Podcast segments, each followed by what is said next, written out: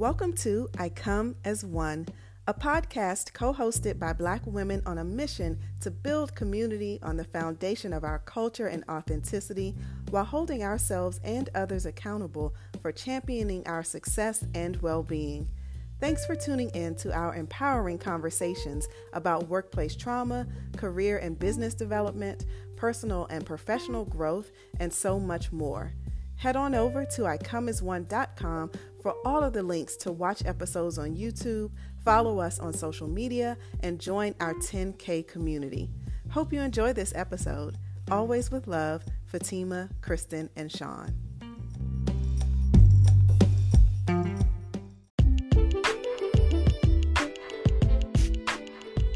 On this episode of I Come as One, the message is simple take care of your mental health. Leslie Holley, a nationally certified licensed clinical professional counselor, details the challenges that Black women are facing today and shares her expertise on the benefits of clinical support. Did you know that although women experience depression at rates twice that of men, Black women are only half as likely to seek care as white women? While self care has been at the forefront of conversations on how to help Black women, we're beginning to go further by removing the stigma around mental health counseling and therapy, embracing it as an essential part of our normal lives. Your well being is urgent, sis, even if you're living your best life. Tune in now and head over to icomeasone.com for the complete episode guide. If you'd like to say hey or leave a comment, reach out at hello at icomeasone.com. Hey, friends, it's Fatima, and welcome back to the I Come as One podcast. Now, we don't know when this episode is going to air, but we wanted to take a moment and say happy mm-hmm. Juneteenth because today is June 19th, and you know, our audience is Black women. The Black community is all about culture and authenticity. So we would be uh, not true to our brand and our stories if we didn't acknowledge Juneteenth. So thank you, ancestors, for, for bringing us to this day. yes, absolutely. Yes, absolutely. and we'll probably dig deeper into that because today we're talking about mental health, which we know is just uh, a topic that is near and dear to um, our community. We've had such a struggle with it, but now, thanks to uh, frankly celebrities and things that have been happening in the news, we're peeling down the stigma of mental health awareness and mental health challenges. So we are um, just uh, thinking about how powerful this conversation is going to be today with our expert, Leslie Holley. Yeah. So she yes, is a, yes, she is a licensed counselor here in the Silver Spring, Maryland, which is DMV for those who don't know area. She has her own practice, uh, the Healing Circle. And we met, there's always story time on I Come as One, mm-hmm. but um, in the news recently, you might have heard about Sheryl Sandberg, who was the COO of Facebook and was really credited with help building that company. And I don't know, 15 years ago, she wrote a book called Lean In and talked about, you know, how women need to be more engaged at work. But a big part of her story and her message left out Black women, single women, um, all sorts of the rest of us. And so there was a lot of conflict with that movement. But mm-hmm. in recent years, they've really taken a stand on equity, for all women. And as a part of that organization, uh, there are lean in circles all across the world. And so, as a part of the Lean In DC network, um, I am a lean in circle moderator for this area. And Leslie joined uh, our circle. So we connected that way, and we are just trying to make a difference in the community through uh, that lean, bigger lean in community. So, welcome to I Come as One, Leslie. Thank you so much. Welcome. Yes. Um, so, could you tell us uh, some more about who you are and what you do in this space? Sure, sure. So, yes, my name is Leslie Holley. I'm a licensed clinical professional counselor in downtown Silver Spring, Maryland. I'm also licensed in DC and Virginia um, in Missouri. Um, but I hmm. originally got my license in Chicago, Illinois, where I also taught some supervision classes in the mental health field for graduates coming out to be new clinicians. I've worked at large private practices, helping them set up their private practices, and then eventually opened my own. I've been in private practice here in the DMV probably four and a half years now, and I have a successful practice. Most of the clients that I see suffer from depression and anxiety. I see many women of color mm-hmm. around the age of 25 to 55 dealing with depression anxiety life transitions uh, setting boundaries healthy communication skills and things of that nature Yes. Um, All of it, right? right. Um, I feel um, like I was being described right there, you know. so we might need to make this a whole session. You're right. I mean? Send us a and bill I, at the end. Send us a bill. I will say that. Send us the bill because I'll say I am two weeks into my journey with therapy because I've been putting it off for so long. And like you say, like that anxiety, life transitions. I graduated with my PhD in August. I don't remember the term right now, but there's a term of like a period of depression that a lot of women go through or a lot of people go through after their PhD where they're like, what now? Mm-hmm. What do I do? And I found myself sort of slipping into that space of uncertainty because I think prior to that moment, you knew, right? Like, okay, I'm in school right now, I'm graduating. Next, I'm going to get a master's. Next, I'm going to get a PhD, and then get another job. And I did all of that. And then I was like, what's next? what's next, Kristen? Like, what's next on the plate? And I found myself putting more pressure, but I had accomplished everything I wanted to accomplish. And I didn't understand why I was putting that pressure on myself and being a part of a lot of groups for like Black women doctorate, Black women PhD, Black women public health. Mm-hmm. And I noticed like a lot of these women had been talking about that phenomenon. And I'm like, that's not going to happen. Like, this is going to be a moment of peace that I've been waiting for. And so I'm just curious. I know obviously patient client privilege. I'm not asking for stories specific from your patient, but just, you know, through your work, what have you noticed maybe being I don't know if it's a trigger or main reason that a lot of um, Black women or women of color are experiencing anxiety and depression, and if it's specific to that age group, or is there a life occurrence that kind of triggers it that where you know starts at 25? Yeah, so I think, um, Kristen, I know we used to coin like the, the mid 20s, late 20s now, quarter life crisis. Mm-hmm. Uh, uh, and that was a, a, term coined maybe, you know, maybe 10 years ago or so. I'm sure there's some new terminology around that. I think what we're looking at is people wanting to live an authentic life. And I don't think we do a really good job in our society of teaching young people how to find authentic happiness once they mm-hmm. check all the boxes off we're really taught right go get that degree you know how important college is how, how important that second third degree is how important it is to buy a home how important it is to like yes. do all of these other things and then once we check all of those boxes i would say pretty much 80% of my clients that's why they come in they say i've done all of the things and i'm still not happy i still don't feel happy um, and I think we have a lot of different ideas on how to acquire happiness. But when we look at external validation versus internal validation, I mm-hmm. think our society focuses a lot on this external piece of the things I can grab and they're going to make me happy. But what we're really finding is if we don't have that internal validation, it doesn't matter what we get externally, it will never be enough. And so, how do we walk through this life trying to find authentic ways of being right? So that's about setting boundaries. That's about identifying what our values are and making sure that we're aligned with our values because our jobs are going to change, our life circumstances are going to constantly change, and we really don't have a lot of control over that. You know, COVID really reminded us of that, that one day things can be fine or yes. normal, and then the next mm-hmm. day they're not. And even still in COVID, we don't understand who gets it, how you get it, what's going to happen to you if you yeah. get it. Um, and so there's all this uncertainty. So really, we have to look at our internal validation. How are we getting those need met, needs met?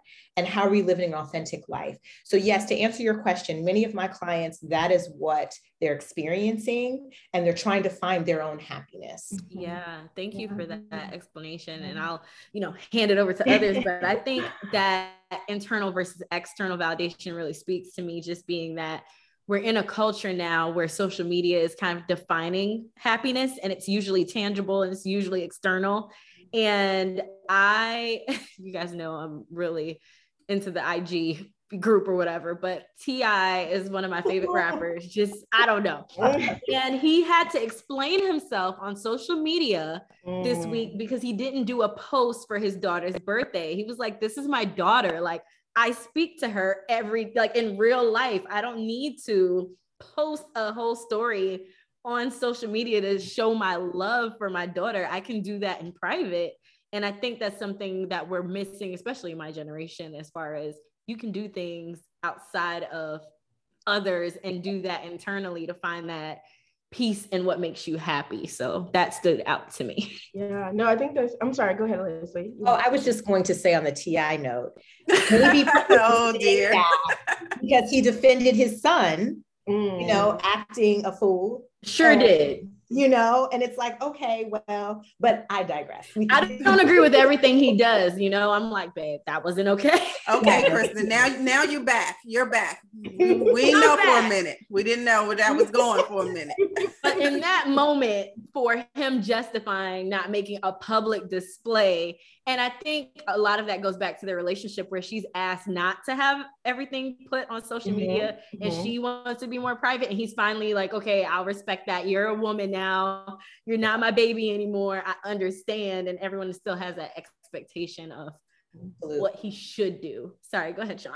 No, I that's such a great point. You know, there's a little I was just telling someone the other day, I was like, you know what? God just really won't let me be as ratchet as I want to be. But I digress. You know, I love, a, you know, Southern and country and all that kind of good stuff. But I think since we're talking about sort of these distinctions generationally, um, Leslie, I just wanted to know if you could speak to, um, I think some of some Black women, a lot of my friends even, are sort of uh, delaying or prolonging certain more traditional things in life, like having kids and getting married. Um, and I wonder what sort of role you recognize that's played in some of your clients, and if you had any um, sort of thoughts about um, how to sort of move through that, how to transition through that. Um, because I have a number of friends who yeah. are my age, which is 37. They are still doing the things that feed their spirit. And then they're like, now I'll get to some of the yeah. more traditional things that people expect from women. Mm. Mm-hmm. You know, well, I love to hear that they. It sounds like they're out there living their best lives, and I. We are, we are. uh, you know, Kristen is over here gallivanting across the world. You know, I try. Like her when I grew up, starting the thirties with a bang. I love it. You know, I think in talking about this, how society deems what's important. Mm-hmm. You know, for Black women, I think we all can agree when we look at Black love and we look at, you know, getting married, having kids, the white picket fence, the American dream, if yeah. you will. For many of us, it's really hard to find that mm-hmm. um, given the current climate of things. Mm-hmm. Um, a lot of it is out of our control, right? But when we do look at the numbers, there are more Black women than men, than Black men. There are more educated Black women than Black men. We have a lot of Black men incarcerated um, for all kinds of reasons um, that we can't control. We have Black men that don't even date Black women. Mm-hmm, mm-hmm. and we also find that Black women tend to be very loyal to Black men. So when you stack up, and I was listening to a podcast talking about this, if you were to line up every Black woman and every Black man, there's going to be lines and lines and ro- rows of Black women over the Black men. And then we add these other statistics, which also makes it really hard to find that partner. Mm-hmm. Then you add on to that, right? Everyone out here living their best life. And then, you know, this clock that we have that men don't have, right? So you look at all of these factors, and I have a lot of Black women coming to me upset, angry, disappointed because there were things, you know, maybe at 30 or 35 that they wanted. They wanted the, house, they wanted the husband, they wanted the kids, and they weren't able to find that at that time. So, what I really address with them is again that internal validation, you know, finding a space how can you authentically be happy with you? And whatever adds to that or takes away from that to remind yourself that at the end of the day your happiness you're in control of that that your environment is constantly going to change your circumstances are constantly going to change. So how do you decide to live your best life now? What are we waiting for? Why are we waiting to do the trip? Why are we waiting to buy the house? Why are we waiting to move to you know internationally? Start living now.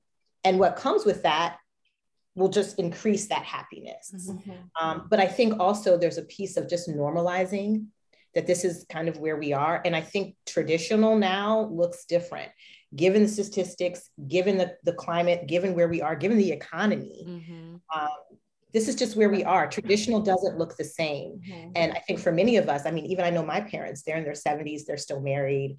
I remember I was 25. I'm 45 now. I'm at 25. My mom was like, I just don't think you're going to get married. I don't think you're ever. and you know, That's what they say, Leslie. I don't know what's wrong. We're all having the same conversation. Yeah, and I'm like, oh, I'm 25, and later on, I did get married and have children, and now divorced. However, they have a different mindset. They have a different lens of way of looking at it, and we have to remind ourselves that the world is changing. We're not doing anything wrong. Mm-hmm. Nothing is our fault this is kind of where we are, what we've been dealt. How am I going to still live my best life and choose happiness and what that looks like for me? Whatever adds to that and comes along my way, great. It's all about having that positive energy, manifesting positive energy, and positive energy will come back.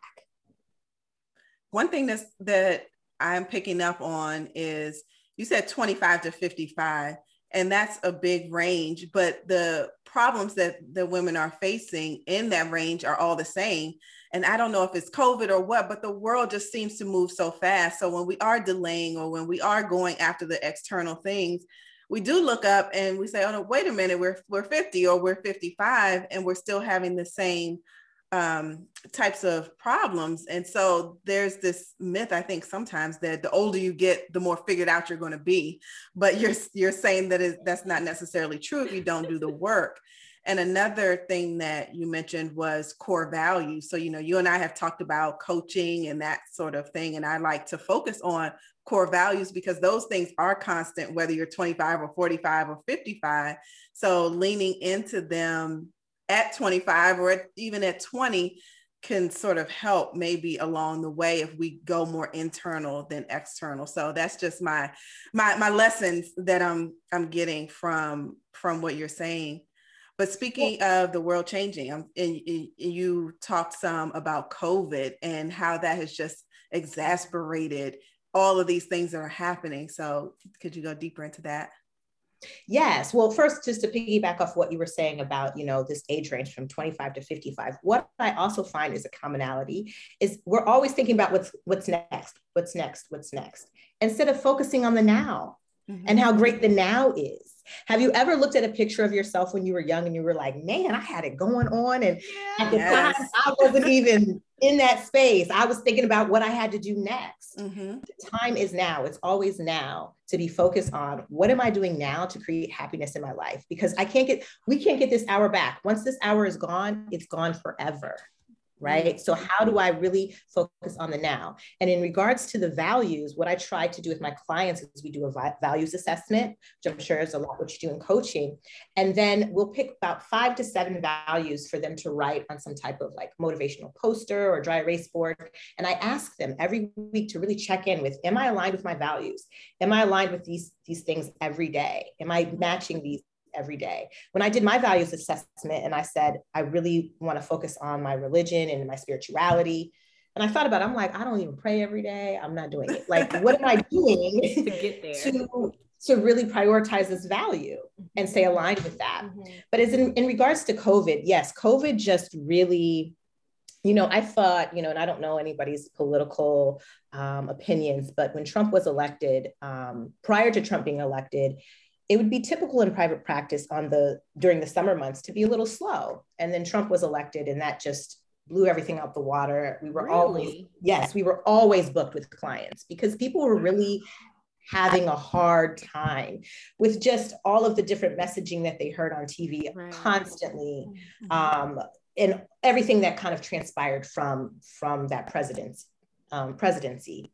Mm-hmm. So then you hit have COVID, and it just inc- applied more pressure. I have many of um, my colleagues are overworked, burnt out. Yeah. Um, I've, I've, gotten many requests uh, for work from home or time off from work.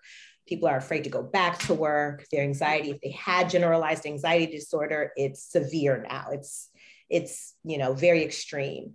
Um, if they had depression or isolation issues, it's extreme at this point. And so COVID really peeled back the layers of some of the things that we've already been dealing with and really made them unfortunately worse for people. So, what I find is a lot of people are struggling again with going back to work or with isolation. Um, in the DMV, this is a transplant city. So, I have many clients and people that I've met that moved here during the pandemic or right before the pandemic and they don't know their coworkers, only know their coworkers from a Zoom screen. They yeah. don't have any friends or family in the area. Um, many single people, they're very isolated at home. They don't have a little village of people to hang out with. Um, and it's a reminder of that, especially when you go on social media. So you add social media into that. And if you don't have any supports or you don't feel like you do, and you go online, everyone's having their best, living their best life, it just makes you more depressed. It makes you feel more isolated. So, I mean, I, we all know that the suicide rate has gone up. Mm-hmm. Um, we've been seeing people, you know, really struggle with that. And it's been a shocker for all of us. On top of that, the whole George Floyd thing, um, just so much has happened and everyone's kind of at in their home experiencing these things by themselves. Mm-hmm. so i've seen increased anxiety for people. I've seen increased phobias for people. I still have clients presently that aren't leaving the house um, are terrified to go to the grocery store um, I've had many women clients that really wanted to start dating um, or looking for a new job, and they just felt like everything halted with COVID for a while, that they felt like they had to put everything on hold. And people became very resentful for that. Mm-hmm. Yeah, I will say um, COVID for me was more of like a blessing and a hard time because I was able to like focus more on my PhD and finishing my dissertation. But then everything happening in the world was tough. So George Floyd, Ahmaud Arbery, all these things were happening, social justice, and it made you live this in a different space. To your point being home alone and i have a cousin who moved to dmv covid happened. All these things are happening and he did what you're mentioning locks himself inside. He was afraid to leave the house because he's a black man wearing a mask. What does that mean for me? I don't feel safe and I can only imagine how many other young Black men or older Black men are having these same thoughts. And then for me, my thoughts were more about the workplace. I was happy to be at home, I was away from the microaggressions. I didn't have to deal with the comments about the new presidency that were insensitive. And people didn't know I was an immigrant because I don't speak like I'm from another country. There's no way this applies to you. And I was like, I am from another country and I'm insulted. I'm offended right now. And it was just that environment in itself is something I think people forget about because when you're in a Zoom in a virtual setting, yeah, you have some catch up, you know, moments to connect with your coworkers, but they're more surface level. How was your weekend? How is your family doing? And then you just sort of move on from that. But for me, I found refuge in that space. And so I'm curious about if you have pointers for others who may be on the fence about reaching out to you know therapists or specialists for whatever they're dealing with because we know in the black community of course there's still that stigma. You're strong talk to god about it you're fine i've been doing this my whole life and it's you know that narrative still does happen within this space. So what would you say to someone who's still on the fence? They aren't sure about where to start or what this could potentially mean for them to get through a hard time. Yeah, I'm glad you mentioned that. I think a big piece of the hesitation for therapy in the Black community is that we are used to dealing with so much just in mm-hmm. general. Mm-hmm. So we're like, I can take it, I can handle it, I can handle it. A lot of research shows that Black women in particular, when they do come to therapy, they're like three or four times more stressed than any other population when they come. So they're already dealing with more than most of the clients coming in for therapy. And I find that personally too, like, wow, where have you been? How have you been managing all of this? Yes. All of normalized. This. Yeah, it's normalized. and so one of the things, one of the things that I always tell my clients and encourage them is, is that this is time for you. This is you choosing you and saying, I'm sick of having to be the strong Black woman all the time that I'm going to do something that's for me. And this is for me. This is a gift to me. Mm-hmm. I also tell clients, because I do have some clients that are really excited about therapy. I have, they're like, I want to do therapy. And then they come to therapy and they're just like, so, you know, basically they want me to do magic tricks. I don't know. Uh-huh. I'm just like, therapy is an interactive thing, right? So when you want to, if you do want to do therapy, it's it's really good to have a space of reflection, journaling, mm. thinking about what are your goals for therapy, and then how are you applying those goals outside of therapy? Are you processing how you're feeling through the week or how you how you've been triggered? Um, how are you preparing for your sessions? Now, yes, your therapist is there to help you and guide you through that, but you definitely want to bring something to talk about or something to the table. It does require some vulnerability once you yes. feel that you can trust the client counselor relationship. So there it is, you know, I think a lot of people think, not a lot, some people are just like, I want to do therapy, but they don't really think about what that means to homework. them. Right. Mm-hmm. Right. The homework, the actual work. Yeah. I always tell my clients, I wish I had a magic wand and could just say, we'll, we'll take the anxiety away, but it requires more than that right and i'm going to ask you in between session how did that how did that go how did that work have you been journaling it's also a place to be accountable right mm. so be prepared to do some work there as yeah. well. And then I also tell clients, I have clients sometimes that say, well, I have a husband or an uncle or a father and they need therapy, or my mom really needs therapy, or my sister. And I, you know, I, if you just talk to them, maybe they'll start. you know, I Not always me, it's them. hey. Can't change anybody. I can't be the problem no, never. He's stubborn. We have to meet people where they're at and then decide what to do with that. If we want to create healthy boundaries, we can model behavior for people, we can make suggestions, but we can't change people. And I say, yes, I will say that sometimes maybe therapy isn't for everybody. Maybe everybody doesn't want to do therapy, and that's okay, but they need to be doing something to help manage their symptoms. If they're having anxiety attacks or they're having isolation and depression. What are they doing to help themselves try to get out of that? Are they mm-hmm. starting to go on walks more? Are they journaling? Are they going to join a book club or maybe like a ministry at, at, at church? But what are they going to do different to help manage those symptoms? I don't have to be, you know, the answer to to everything, but it has to be something. We have to the acknowledgement of it is is 50% of it. Yeah, mm-hmm. I'm happy you said that. You know, it's not for everyone, but do something. So I was at the point of having anxiety attacks. And so it was just be moments of being overwhelmed. And I recognize that most of it was just unrealistic. Like, there's nothing you can do about that. I need you to relax, mm-hmm. calm down, Kristen. But I researched it, you know, the true researcher in me. And I found adult coloring books. And I was like, are you kidding me? I bought one. There's one with curse words in it. Just oh FYI. my gosh, really? Can you yes. Guys, I'm gonna You got too excited, Kristen. I know, because if you know me, I'm working on that. But yes, I it it's so intricate in the design that it makes your overactive mind focus on the little details and it channels that anxiety into a different space. And so for me, it actually worked. I remember I left it open one day and my family was in town and my brother-in-law looks, he's like, are you coloring? Like, are you five? And I have my nieces and nephews like, I want to color. I'm like, that book is off limits. That's for auntie. and he tried it and he was like, wow, that like actually worked. So I think just finding whatever that might be for yes. you and not listening to what others may think.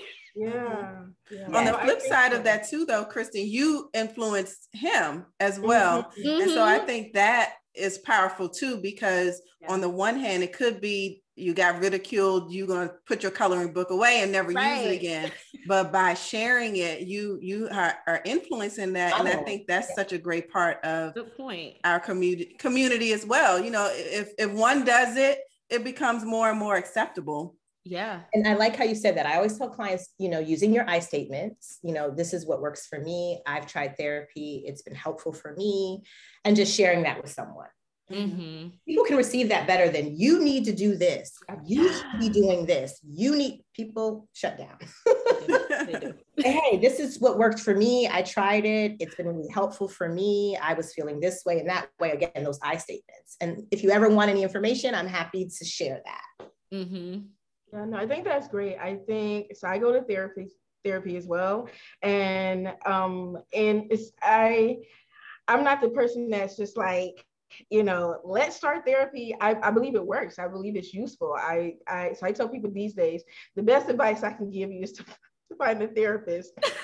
um, particularly because like I think everybody needs someone that's going to like it's a safe space, but someone that's going to challenge you and hold you accountable.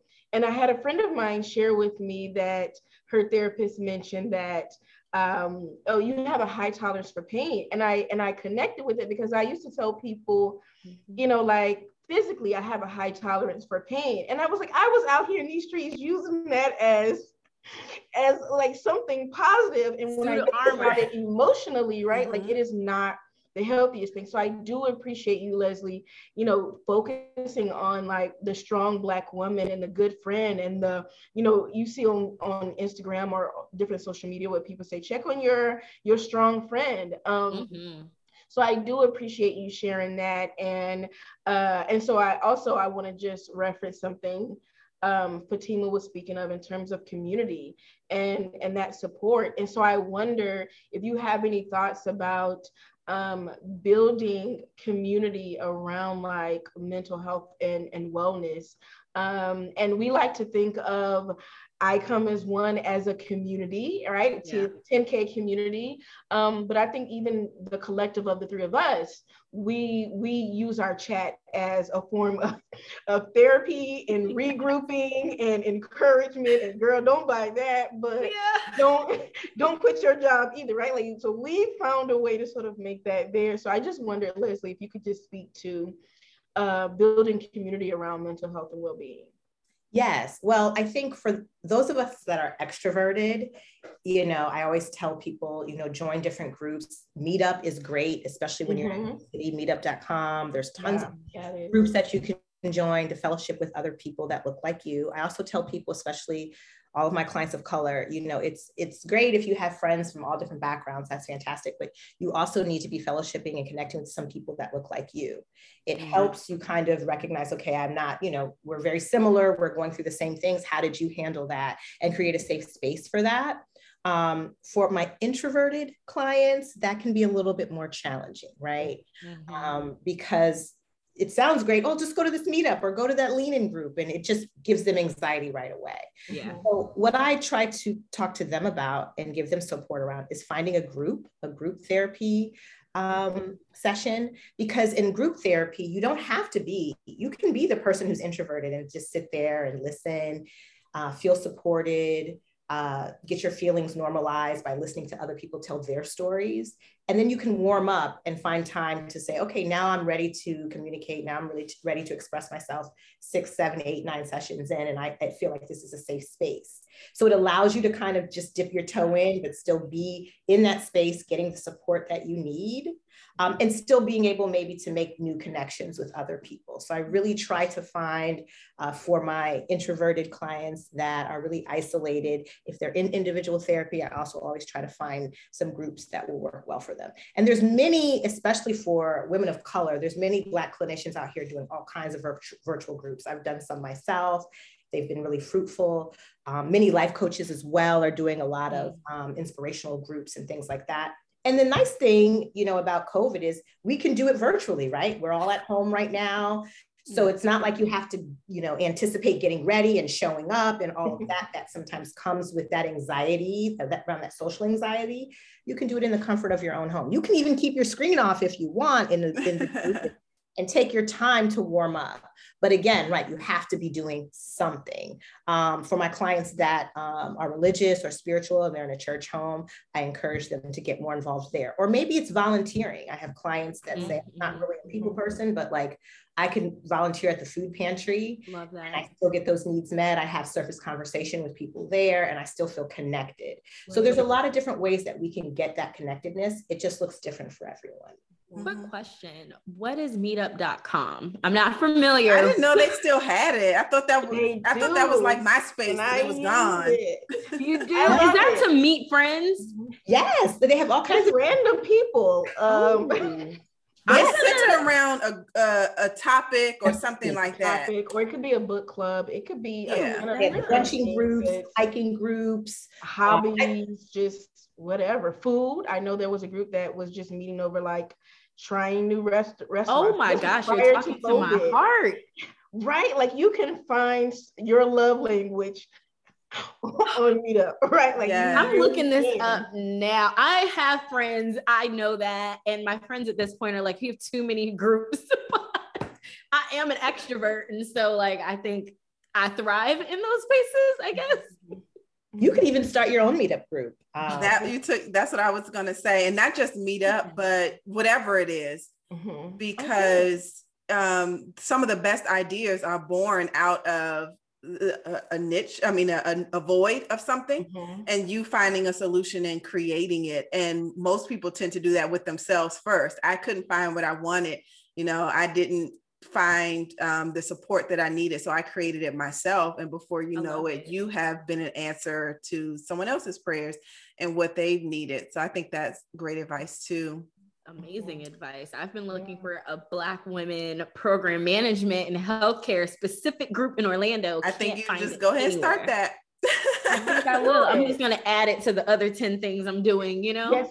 But the benefit of that, right, is that it's you're already invested. It's not something else that someone True. is bringing to you that you then have to get invested in it's like no i'm interested i need it also like i'm mm-hmm. not just mm-hmm. interested but i need it and so i think you just come to the table like you don't have to get buy-in from yourself and i think that's the cool thing about those types of groups is like you don't have to spend a lot of time on the small talk with some because you're already invested right right like each other from just these things already yes. um so i agree so to go a little bit uh, deeper into the healing piece, I know we, we talked about COVID extensively, but another, I guess, external factor of that is that people have lost loved ones, family members to COVID, and there's this element of grief. And I know you have a sort of unique partnership with a funeral home helping families through grief. So is there anything you wanted to share about that?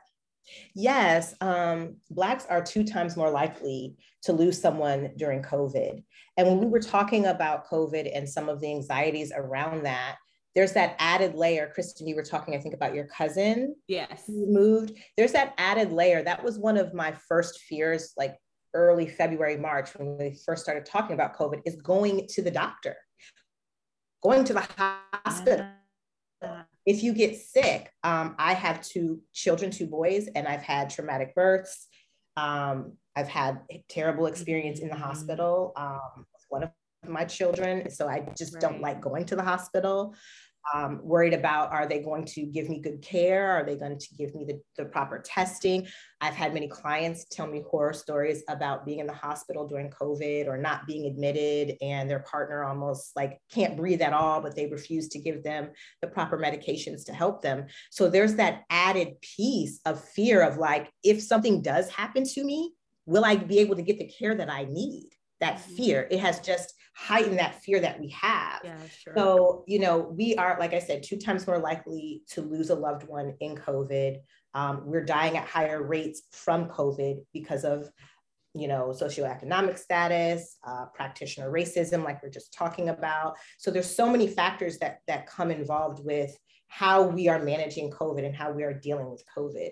Um, many of us too have family members. I mean, I think just in our society we have a lot of people that some are anti-vaxxers and mm-hmm. you know mm-hmm. having these other conversations so dealing with the medical field and in covid for for black americans has been traumatic um, on top of that when you lose a loved one from covid um, people have terrible stories about not being able to say goodbye to their loved ones yeah not being able to bury them properly mm-hmm. um, and that stays with you so we're really, you know, pre-COVID, we were already dealing with a lot. We're always, unfortunately, dealing with a lot, right? As Black folk. You add COVID into that, it has just exacerbated a lot of these symptoms and issues. And you'll find that, right? I, I have a lot of clients that have said, well, I was barely managing these things already. Yeah. and now I just, I can't manage, you know, I really can't. So we're seeing that, you know, Black grief as it pertains to COVID and just the world we live in right now is really high. I think too, agitation is really mm-hmm. high. I mean, we see that all over the country for, for many people, that agitation is clearly high. But within our communities, there's a lot that we deal with on a day to day. And Kristen, you, you mentioned these Zoom calls, and I'm glad that you're able to say, you know, this is now, I can compartmentalize it I have many clients that find themselves very agitated in these Zoom calls when people are asking them about, you know, the weather and what their kids are doing for the vac- yeah. you know, vacation after the Buffalo shooting.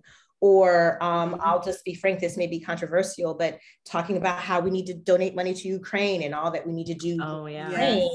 I think many Black Americans are like, hello, we need help here. Reparations, reparations. We're please. still waiting.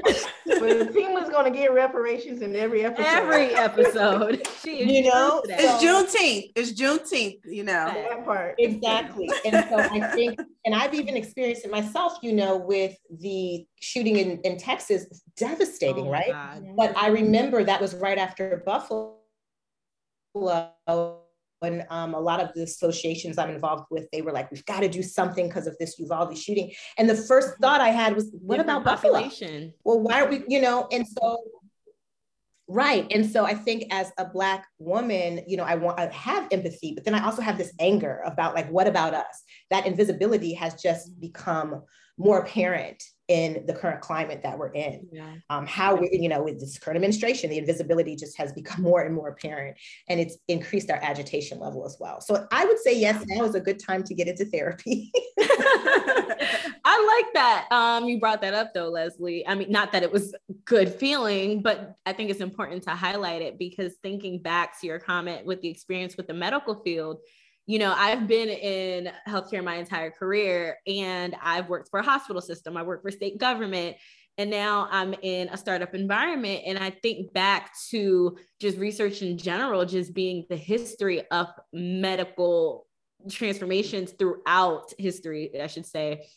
And what that has meant for Black people. So I remember when the vaccine was coming out, and I was torn with myself because, from a research perspective and looking at the numbers and statistics and confidence intervals, I know that this is a good level of research that we're seeing. It's not new technology and it makes sense. But then I think back to Tuskegee, I think back to, you know, stem cell research and all these things that have happened and even coming more close to home and the experience that others are having that I've had, you know, taking my stepfather to the ER just for him to be put to the side. And it got to the point where I'm bringing up what these contracts state and that someone needs to be here within 30 minutes when they're on call. If I wasn't there, what was going to happen to him? He's there for heart palpitations and heart irregularities to the point you've admitted him immediately but not urgent enough that a doctor needs to come down and see him like what does that mean we know that black women are still dying at a higher rate than white women when they're giving birth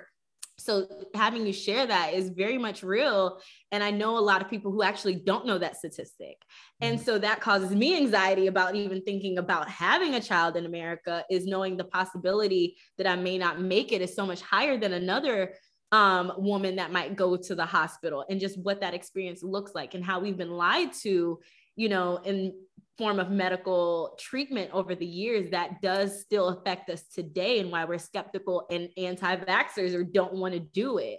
And so having these mandates of having to be vaccinated to get a job, great.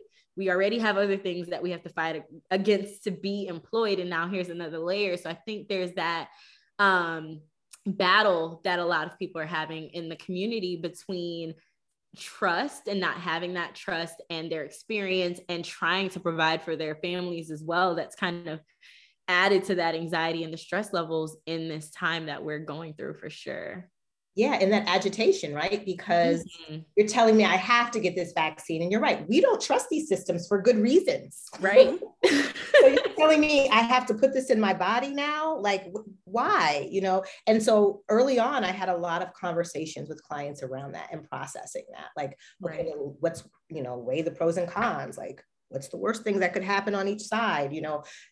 These are things that we have to look at because we weren't getting great messaging you know, from our president, um, from government of what to do here. It was just like people yeah. are still confused on what they should do. Should I get the next booster? I don't know. There's not a lot of, it depends on what you're reading, what you're going to feel comfortable with. And people are really, you know, have anxiety around that as well. So I'm curious. I know we're kind of close to time, but I know you're practicing across different states and different states handled workplace policies and COVID policies differently, right? So I'm in Florida and we know that it's pretty lax, not required, vaccination is not required to go to a restaurant versus like New York was very strict on what that looked like in California. So we know there's a difference there. Have you noticed a difference in conversations with clients or the experience with clients based on the different states that they've lived in, or is it somewhat similar? Well, actually, it's it's different. Um, so my clients in Missouri, and I lived in Missouri for a year. I actually helped put a private practice up for a larger group practice in the Chicago mm-hmm. area, in Missouri, in St. Louis. And my clients there, um, most of them, my clients of color, work in pretty much not predominantly all white environments and they're okay. the only black person there yeah. i think you know you worked in the midwest and we talked a little bit about some of those experiences um, and you know people anti-vaxxers um, anti-abortion um, mm-hmm. so a lot of the things that they're dealing with um, is a lot of insensitivity around mm. people people, you know, them wearing their masks. So now we're in a space where people are having to go back to work. Many of my clients are deciding, hey, I want to wear my mask. You know, some people have joked like some of these people I worked with weren't didn't wash their hands pre-COVID. They didn't, no, you know, didn't. or cover their mouth when they cough. exactly. Um, and now, uh, you know, in COVID, I certainly don't trust. You know, no. the environment is going to be, you know, very healthy, and so them getting a lot of backlash. Well, you know, you don't have to wear your mask, or why are you wearing your mask? And mm-hmm. kind of being um, aggressively questioned about them just wanting to wear their mask at work themselves. Yes, yes. Um, in the DMV, um, many of my clients, they're really kind of, how can I get out of this? How can I get out of this? like, the loophole. what are some things we can do so that I don't have to go to work, or maybe you know I can minimize the time I have to be at work? Um, how can we feel you know get some advocacy around that? Mm-hmm. But the, the topics tend to be different. Mm-hmm. This is reminding me of the conversation we had. I think it was with Alexis and others, but just how so many Black women are moving into entrepreneurship and I can see wow. this being a, a, factor as well. They don't want to go back to work. So now they're liberating themselves through entrepreneurship. They don't want to be in these workplaces. And so they are, are mm-hmm. finding themselves or reinventing themselves in a different way. And I, I can just see that connection there. Yeah. So, um, any other messages that you want to send to our audience? Um, let's see. Well, like I said, you know, everyone doesn't have to do therapy if they don't want to do therapy, but you have to do something. Self care is very important. Think about all of the obligations that you have throughout the day and throughout the week. Find something that is not an obligation that you can do at least once a week for yourself. Then pencil it in your calendar. Say, this is my time. It's my time for my bath or reading a book. Yeah. Also, meditation. People, you know, tell me all the time, I can't meditate I can't do mindfulness. It's just, I can't sit still. That's okay. There's different ways to do mindfulness. Kristen talked about the coloring book. That's a way that gets you focused and creates a mindfulness activity. You can do mindfulness in your car. You can turn off your radio or, or turn on some sound waves or something. There's some apps out there as well. Yeah. Mm. Laughter yoga. I, I discovered Wait, that. Laughter yoga? Yes. Laughter yoga. So and you, it's like the laughing and breathing. So I'll do a quick one. I only took it once, so I'm, I might mess this up. But you could just say he, he, ha, ha, ho, ho, and you keep doing it faster and faster and faster until you like burst out laughing. so he, oh he, ha, God. ha, ho, ho, he, he, ha, ha, ho, ho, and then it's breathing. You know, you're concentrating. The sounds are taking your mind away, have given you something else to concentrate on, and then you know, laughter has that um, feeling to it anyway. And there are other exercises that you can do, like making funny sounds with your breathing. And so I I am not of the traditional yoga or meditation or mindfulness practice, but something like that yeah. I can do. It's accessible. It doesn't feel, you know, yoga y. Yeah. you know what? And the reason why it's important, we always talk about self care and reducing mm-hmm. our stress. You know, when we're stressed, our cortisol levels go up you know, fatigue, heart disease, all kinds of things, um, medical issues that we can have. As Black folk, I don't care who you are, you are stressed. Facts. You're stressed out. I don't care. Woke up how, like that. comfortable your life is right now, you're stressed. Absolutely. So, doing some of these things, like we all take, most of us take vitamins, right? Mm-hmm. Take vitamins for our body. This is a way of taking care of those stress levels and reducing our stress levels, right? So it's really important to take the time out to do that, something that's not an obligation, that's just for you. I love this idea with the mindfulness. Also, going for walks. I love if you can do a quick 15 minute walk try to ground yourself you know try to do some deep breathing try to focus in on the temperature you know the smells in the air you know um, your breath doing some of your breath work it doesn't take long you can do this in 10 15 minutes but make it a priority mm-hmm. like yeah make it a priority. I think that's probably the best advice uh, we can give each other um, and and to those who listen as well is to like make it a priority like make you a priority make your well-being a priority. And i can't believe i just dropped my phone. I hope it didn't crack i didn't i didn't make it a priority uh, is what it's telling me. Yeah. Uh, but no i think that's just super great advice because i think to all of the points that have been made here we just um often are less on less or the last person on on our priority list. And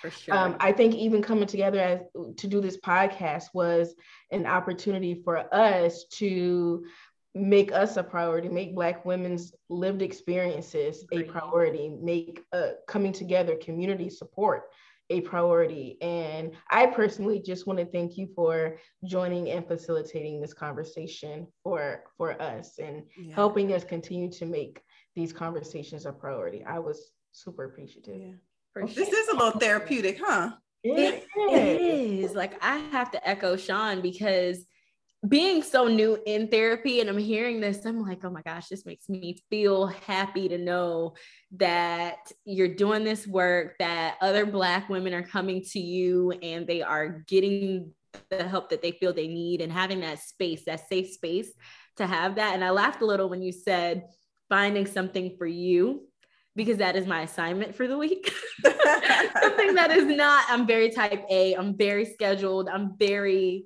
you know, detailed in that sense, but I keep forgetting to take that step back for myself. And so that is my assignment for the, for the week is to find that activity for myself. And I think that's just great advice for everyone to take a step back. Like, even if you are a mom and you have young kids or you are working 80 hours a week, take 10 minutes to yourself to sit back, reset yourself, and say, This is my me time, whatever mm-hmm. that looks like for sure. On I just I remind Ursula Burns, she's the yes. former CEO of Xerox, I think it was, and she mm-hmm. was in the news the other day. Like, you don't have to go to all your kids' games. okay. That, that's the premise. Like, you don't have to do yeah. everything. Your kids will be fine if you they will love you. One or 2 mm-hmm. soccer games. Mm-hmm. So and sometimes we need the permission, right? Yes. Like hope if, if whoever's listening, if you need the permission Here to not do something for someone else, you you have it. Sean says you have permission. um, please don't sue me. Uh, I was going to say now y'all y'all heard who said that now.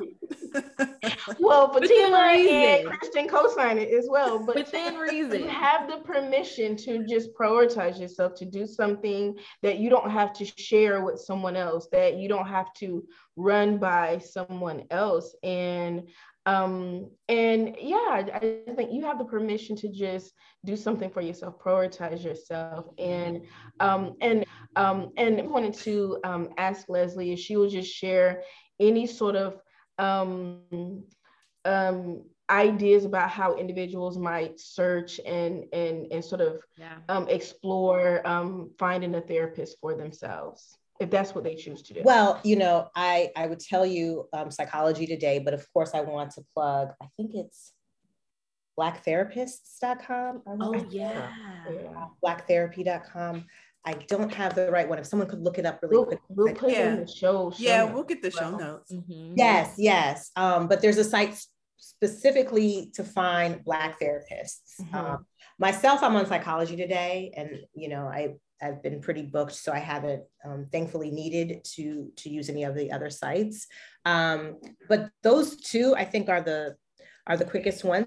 Now, also, you can call your your insurance company and say, "Hey, I want to find under behavioral health." That's one of the options when you call and say, "I want a listing of um, mental health therapists in my community, you can even tell them women, women of mm-hmm. color, they will send you a list, just like you do for a doctor when you call and want a listing.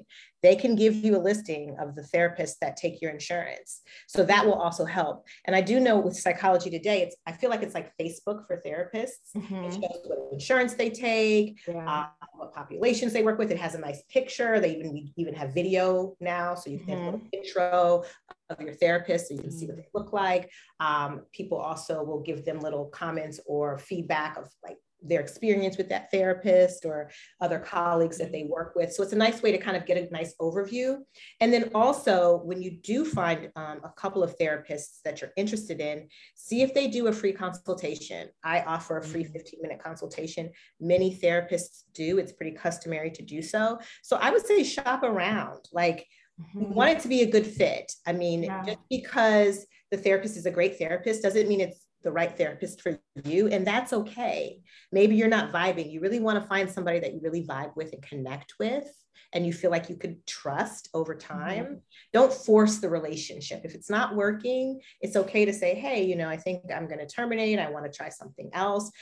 Interview three to four therapists, do a quick 15 minute consultation, and then, you know, make a decision in that consultation, come prepared, asking them questions, whatever you'd like to know. How do you work with a client? What does it look like in sessions? Do you give homework? What kinds of theoretical approaches do you use? So shop mm-hmm. around. You have every right to ask these questions mm-hmm. um, to make sure that you get a good fit.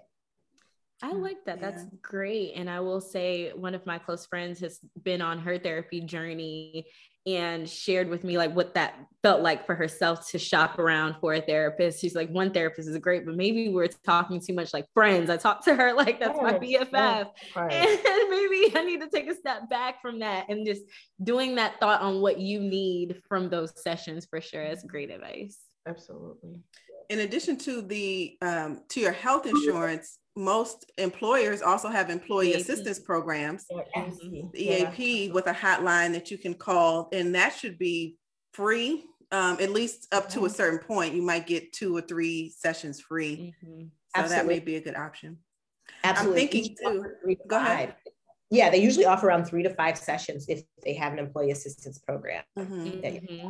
And when looking for new jobs, ask them what is their mental health benefit because my company just launched a new thing and the company offers 10 free sessions 10 to 12 depending on what that looks like and it could be coaching or it can be a therapist. They have different options as well. I was like well perfect timing. Oh and they're, also they're take your personal days. That's what they're there for. Yes you know, people come to me, they're stressed out. I'm like, well, when was the last time you took a day off? Well, I can't take it. You can take a day off. They'll be fine. and telework is not taking a day off. It people think, oh, I'm home. So I don't want to take off. Like it's different. Different. Take it. Oh. Yeah. It's more, more and more companies are investing, just like with DEI work, you know, there mm-hmm. is a business case for investing in your employees. Absolutely. Their profits go up, their goals are met when you have employees who are healthy. For sure. So they're finally getting it. So we'll try to capture a lot of this in the show notes, maybe a little teeny exercise that people can do uh, on their own or something. And okay. then just your pointers about um, how to pick a great therapist. Yeah. So you are um, also officially in our 10K community. Um, the, you know, our our um, podcast is built on the quote, I come as one, but I stand as 10,000. And so we are trying to build that community of 10,000 uh, women and supporters yes. through Facebook. So welcome to that club. Thank you. Thank you. Yes. So it sounds like we need a part two or maybe a part three. I can also see like, it you know, every season, just Leslie dropping in because there are more and more things to tackle. The conversation itself is evolving. There'll yeah. be something else. We might still be in COVID, but with things that are, are how things are changing, um, it's a constant conversation, but it's not stale. It's, it's new every time. There's a, a gem every time. So you are always welcome back to our microphones. Thank you. I was so happy to be invited. It was a pleasure being here and sharing today and meeting all of you lovely ladies. Thank Bye. you, Leslie. Thank you Take so care. Much, Leslie. Thanks for listening. Visit icomeasone.com for complete episode details and don't forget to like and share.